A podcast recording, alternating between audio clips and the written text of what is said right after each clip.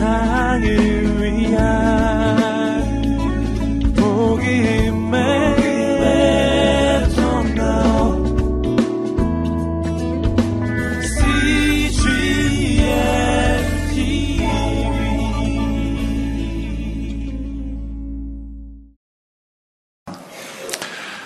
어느 교회에 억지로 부인을 따라 교회 다니는 남자 성도가 있었습니다.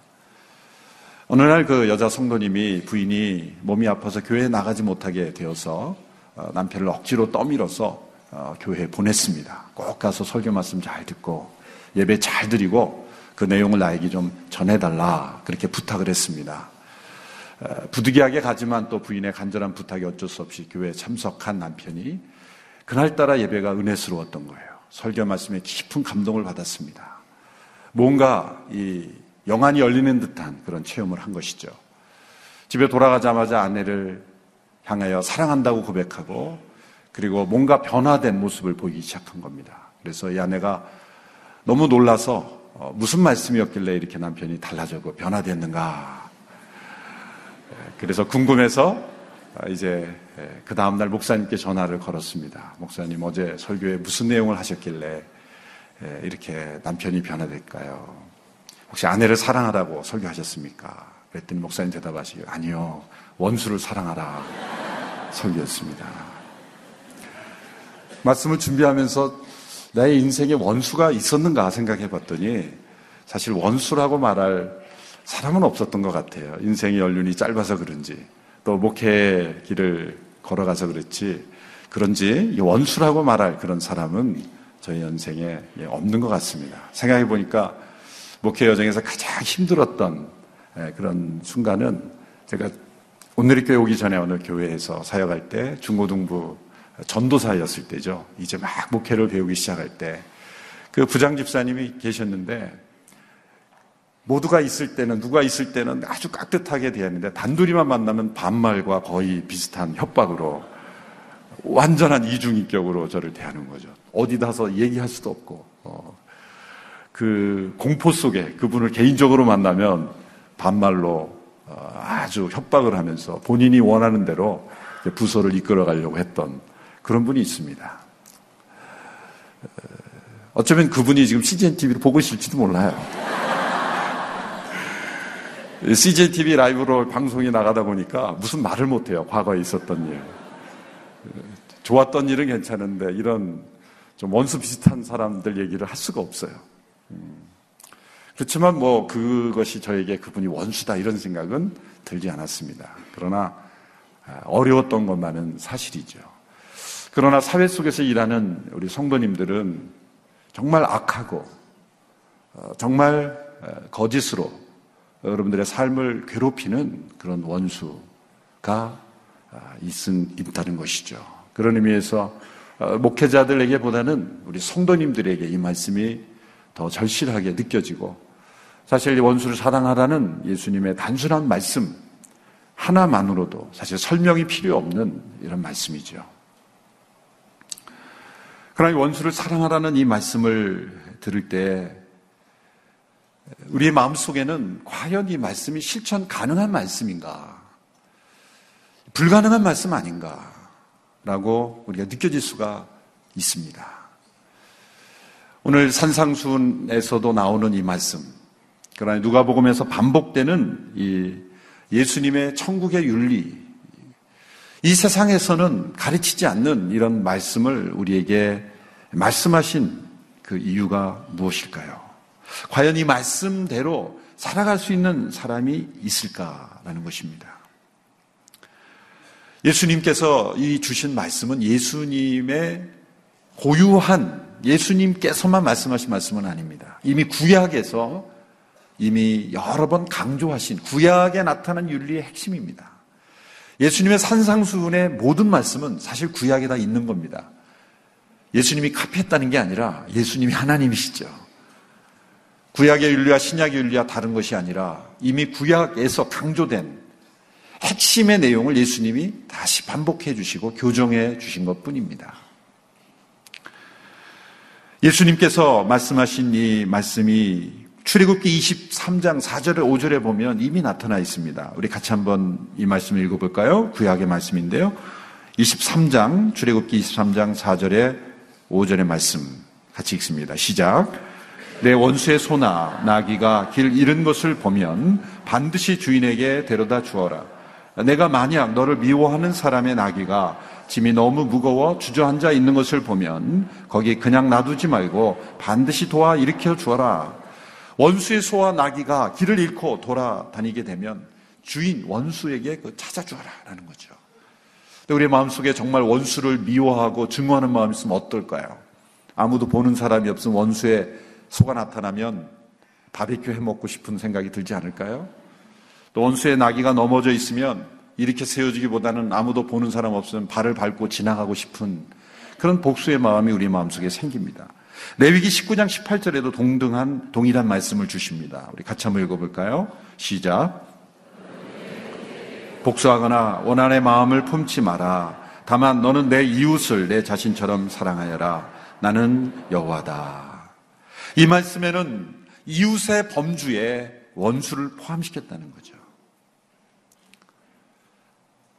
마태복음에 나타난 산상순에 보면 예, 예수님 당시의 바리새인들은 이렇게 가르쳤습니다. 내 이웃은 사랑하고 원수는 미워하라. 예수님은 이 바리새인들의 가르침을 뒤집어서 너희는 이렇게 들었으나 너희는 이웃은 사랑하고 원수는 미워하라 들었으나 나는 너희에게 이르노니 내 원수를 사랑하라. 그것은 예수님의 특별한 예수님만이 하신 말씀 이미 하나님 성부 하나님께서 구약에 말씀하신 레위기의 이 말씀을 다시 반복해 주신 것 뿐입니다. 당시 유대 바리새인들은 이웃과 원수를 구분했으나 사랑할 만한 사람과 사랑해서는 안 된 사람을 구분했으나 예수님은 내 이웃에는 원수도 포함되는 것이다 라고 말했습니다. 우리의 본성을 따라서는 분명 불가능합니다. 우리가 태어날 때 가졌던 육신의 본성을 따라 행한다면 이 말씀은 불가능한 말씀입니다. 그래서 어떤 분들은 설명하기를 예수님께서는 우리에게 겸손하게 만들기 위해서 이런 불가능한 말씀을 주셨다라고 말씀하고 있습니다. 그러나 우리의 역사 속에서, 기독교 역사 속에서 수많은 사람들이 원수를 사랑하고 그들을 용서하고 그들을 위해 기도했던 이 예수님의 이 말씀을 문자 그대로 실천했던 수많은 믿음의 선배들이 분명 있고 지금도 그런 분들이 있는 것을 볼 때 우리가 성령 안에서 거할 때, 그리스도를 따라 살아갈 때, 이 말씀이 우리의 삶을 통해서 이루어지는 것은 불가능한 것이 아니라는 것이죠. 원수를 사랑하라는 이 말씀이 우리에게 불가능해 보이는 이유가 있습니다. 그것은 우리가 사랑을 감정적인 것으로 생각하기 때문입니다. 그러나 사랑은 감정이 아니라 행동입니다. 우리는 좋아하는 것과 사랑하는 것을 좀 구분할 필요가 있습니다. 이것이 하나가 되면 얼마나 좋겠습니까? 내가 좋아하는 것을 사랑하는 것은 가장 바람직한 것이겠죠. 그러나 때로 하나님께서 원수를 사랑하라고 할 때 원수를 좋아하라고까지 우리에게 감정적으로 우리가 좋아하는 데까지 사랑하기에는 우리의 연약함을 하나님은 아실 겁니다. 그런데 우리가 사랑을 감정적인 것으로만 생각하지 않는다면 의지적이고 행동적인 것이라고 생각한다면 우리는 내가 좋아하지 않는 사람을 사랑할 수는 있는 것입니다. 하나님 우리의 죄악된 행동을 좋아하지 않습니다. 그러나 우리를 사랑하십니다. 내가 감정적으로 좋아져야 사랑할 수 있다라고 생각하기 때문에 우리는 나의 감정을 뛰어넘지 못하는 거죠. 그러나 나의 감정을 제쳐놓고 나의 감정과 상관없이 내가 좋아하든 좋아하지 않든 그 원수 같은 사람을 사랑으로 행동하는 것이 가능하다는 것입니다. 우리는 그것을 위선이라고 생각할지 모르지만 요한일서에 나오는 이 사랑에 대한 정의를 이렇게 보십시오. 요한일서 5장 3절에 보면 하나님을 사랑하는 것은 이것이니 우리가 그의 계명을 지키는 것이다. 하나님께 대한 사랑을 어떻게 정의해야 합니까? 하나님 말씀을 지키는 행동. 우리가 하나님께 대한 감정적인 하나님이 하나님을 사랑해 나는 하나님이 너무 좋아 어떤 그 감정적인 영역에서의 사랑을 말씀하지 않고 말씀한 대로 행하는 것 그것이 사랑하는 것이다 예수님도 요한복음 14장 21절 이렇게 말씀하셨죠. 나의 계명을 가지고 지키는 자라야 나를 사랑하는 자니. 예수님께 대한 사랑은 예수님의 계명을 가지고 지키는 것, 행함이 사랑의 열매라는 거죠. 사랑의 증거라는 겁니다. 그렇다면 우리가 좋아하지 않으면서도 감정적으로는 내키지 않으면서도 사랑의 행동으로 표현할 수는 있다라고 우리는 말할 수가 있는 것이죠. 원수를 사랑하는 방법의 가장 훌륭한 방법을 예수님께서 이렇게 제시하셨죠. 그것은 그를 위해서 기도하는 것이다. 28절의 말씀을 우리 같이 한번 읽어볼까요? 시작. 너희를 저주하는 사람들을 축복하고 너에게 함부로 대하는 사람들을 위해 기도하라. 원수를 사랑하는 첫 번째 사랑의 행동은 기도하는 것이다. 라고 말하는 것이죠. 사랑 없이는 어떤 사람을 기도할 수 없죠, 사실. 그러나 그를 위하여 기도하면 사랑의 역사가 나타날 수 있다는 거죠. 좋아하는 마음이 생겨야만 기도할 수 있다면 어떻게 기도할 수 있겠습니까? 그러나 나의 감정을 내려놓고 그를 위하여 기도하라는 것이죠. 존 스토트 목사님의 권면 가운데 이러한 부분에 대한 권면이 있습니다. 말씀은 아니지만 우리 함께 이 예, 말씀을 한번 읽어볼까요? 제가 읽어보겠습니다. 눈으로 따라 읽으시기 바랍니다. 우리는 원수를 위해 기도하기 전에 우리의 마음속에 그에 대한 사랑을 느낄 때까지 기다려서는 안 된다. 우리가 그를 사랑한다는 것을 의식하기 전에 그를 위해 기도하기 시작해야 한다. 그러면 우리의 사랑이 싹트고 꽃이 피는 것을 발견하게 될 것이다. 사랑이 있어야 기도하는 것은 당연하지만 사랑이 없더라도 기도를 먼저 순종해서 시작하면 우리 마음속에 하나님께서 사랑의 마음을 불러일으키고 좋아하는 마음까지도 우리에게 주실 수 있다라는 것이죠. 원수를 사랑하는 첫 번째 사랑 행동은 그를 위해 기도하는 것입니다. 이 부분에 대해서 이 C.S. 루이스라는 유명한 문학가도 이분은 훨씬 더 재미있게 이렇게 설명했습니다. 제가 한번 읽어볼게요. 당신이 당신의 이웃을 사랑하느냐 여부 때문에 고민하느라고 시간을 허비하지 말라. 마치 당신이 사랑하는 것처럼 행동하라.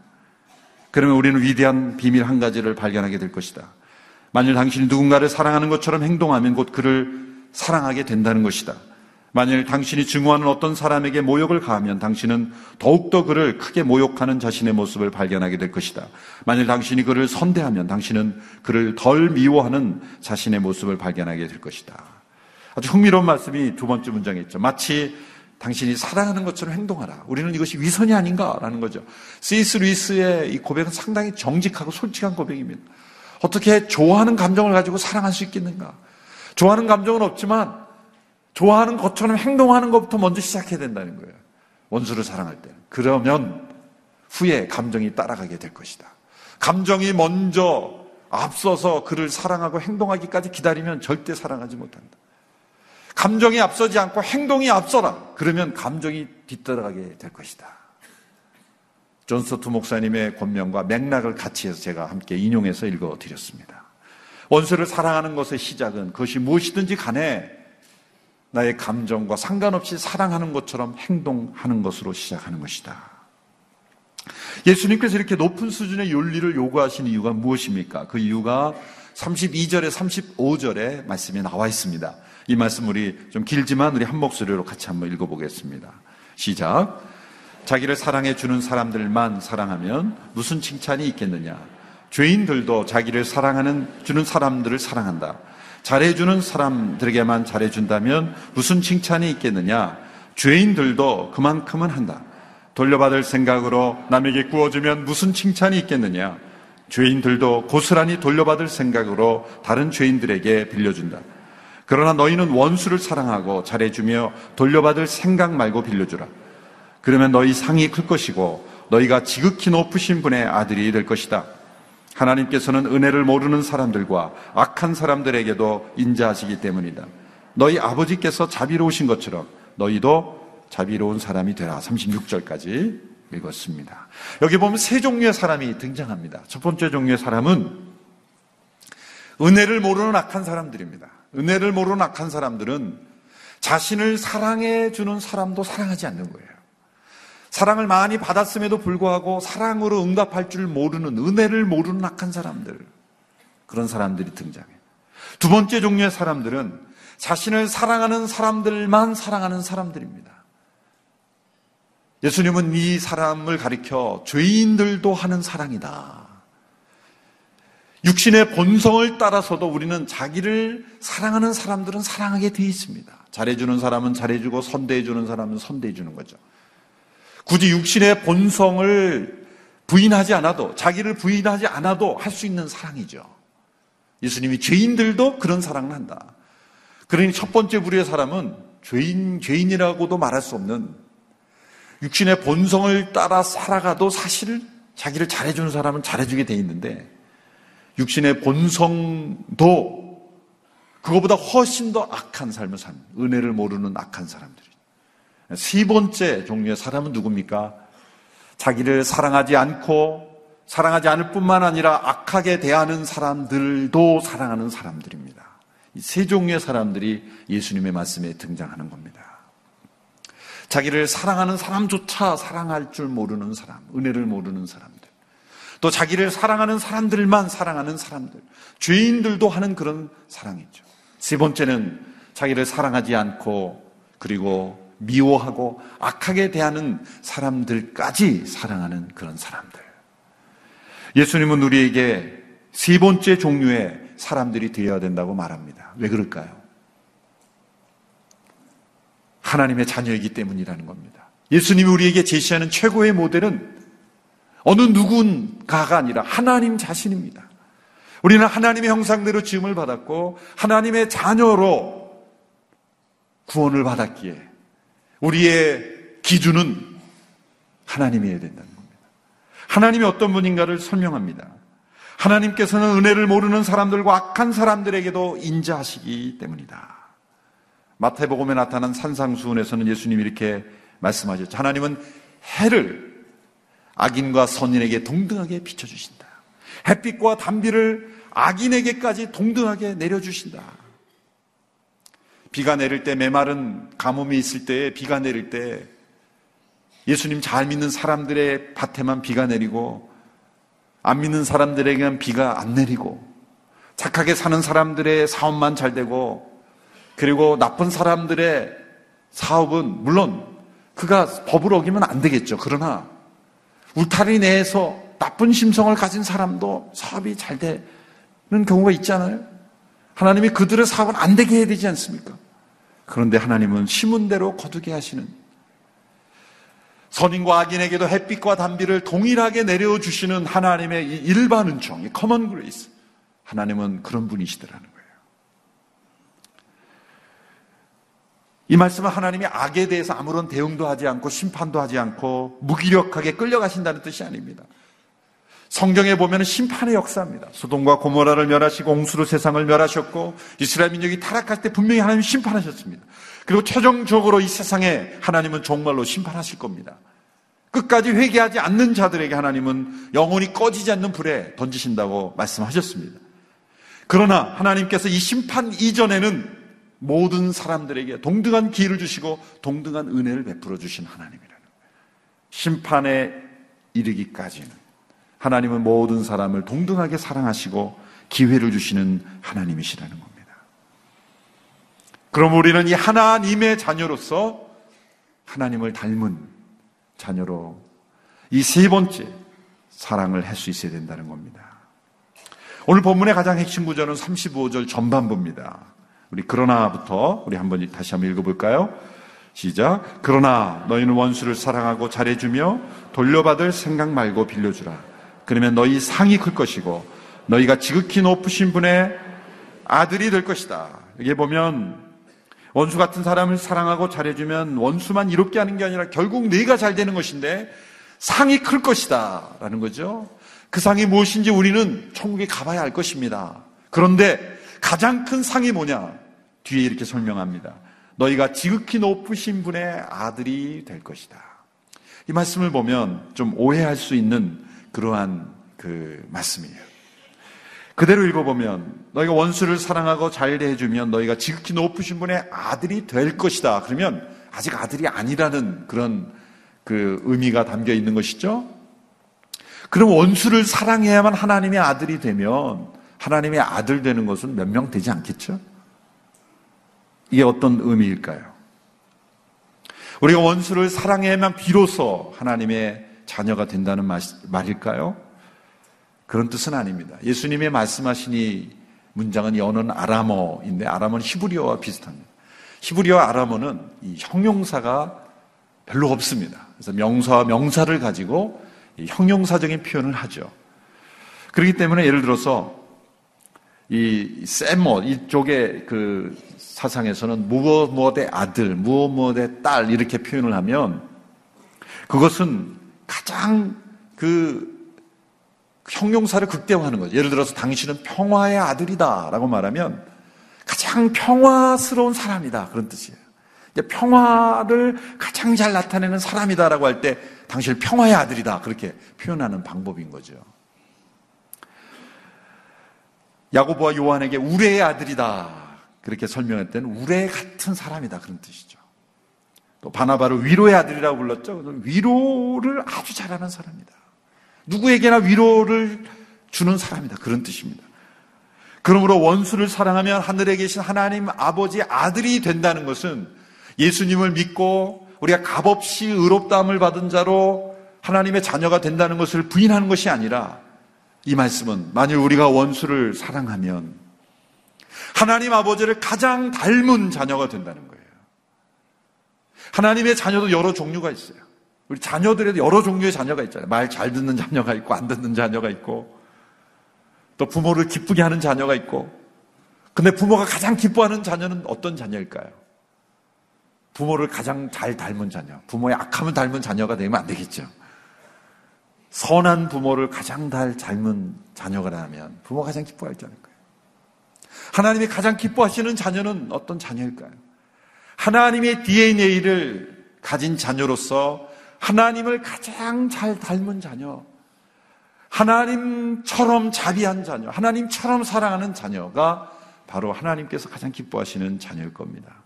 그래서 36절에 이렇게 말씀하셨죠. 너희 아버지께서 자비로우신 것처럼 너희도 자비로운 사람이 되라. 마태복음에서는 이 말씀이 아버지의 온전하심과 같이 온전하라라고 되어 있습니다. 하나님처럼 완전 무결한 그런 존재가 될 수 있다는 뜻이 아니죠. 또 전지전능한 존재가 될 수 있다는 뜻도 아니죠. 되게 영어 번역에는 perfect라는 단어로 완전하다고 번역이 되어 있는데 완전이 아니라 온전이라는 것은 뭐냐면 본래의 목적대로 이루어진다는 거예요. 텔레이오스 본래의 목적대로 이루어진다. 하나님의 온전하심과 같이 우리가 온전하다는 것은 하나님이 원래 창조하신 목적대로 하나님을 닮은 자녀로서 그렇게 살아간다는 것. 그것이 바로 원수를 사랑할 때 우리가 비로소 성숙의 온전이 되어진다는 거죠. 알프레드 플레모라는 분이 이런 말을 했습니다. 선을 악으로 갚는 것은 선을 악으로 갚는 것은 악마 같은 행위요. 선을 선으로 갚는 것은 인간적인 행위예요. 악을 선으로 갚는 것은 하나님과 같은 행위이다. 하나님께서 우리에게 주신 삶 가운데 때로 원수를 만날 것입니다. 그것은 우리가 하나님의 자녀됨을 증명할 수 있는 내가 믿음 안에서 얼마나 성숙했는지를 열매로 보여줄 수 있는 찬스이기도 한 것입니다. 그러므로 아무에게나 원수를 붙여주지 않을 것입니다. 믿음의 훈련이 덜 된 사람은 원수를 안 만날 겁니다. 그러나 하나님이 나에게 원수를 붙여주신 것은 이 말씀을 체험할 수 있는 기회를 허락하시지 않았나 생각합니다. 그런 마음으로 내 감정과 내 기분과 내 상황에서는 도저히 그를 축복하고 기도할 수 없지만 기도하는 것도 시작하면 어쩌면 사랑하는 것처럼 행동하는 것부터 결단하며 시작한다면 우리가 점점점 점점 우리 아버지 온전하심과 같이 온전함으로 아버지를 가장 잘 닮은 자녀로 그렇게 하나님이 기뻐하시는 자녀로 성숙해 갈 수 있다라고 믿습니다. 일평생 한 번쯤은 만나게 되는 원수를 사랑함으로 우리 아버지를 기쁘시게 하는 우리 모두가 될 수 있게 되기를 주님의 이름으로 축원합니다. 기도하겠습니다.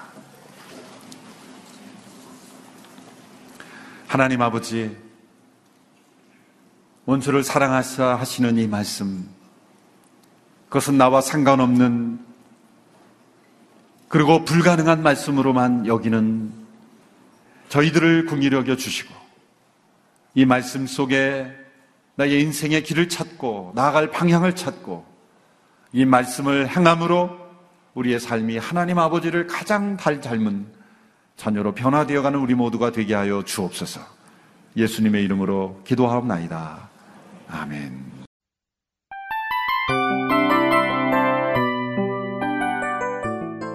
이 프로그램은 청취자 여러분의 소중한 후원으로 제작됩니다.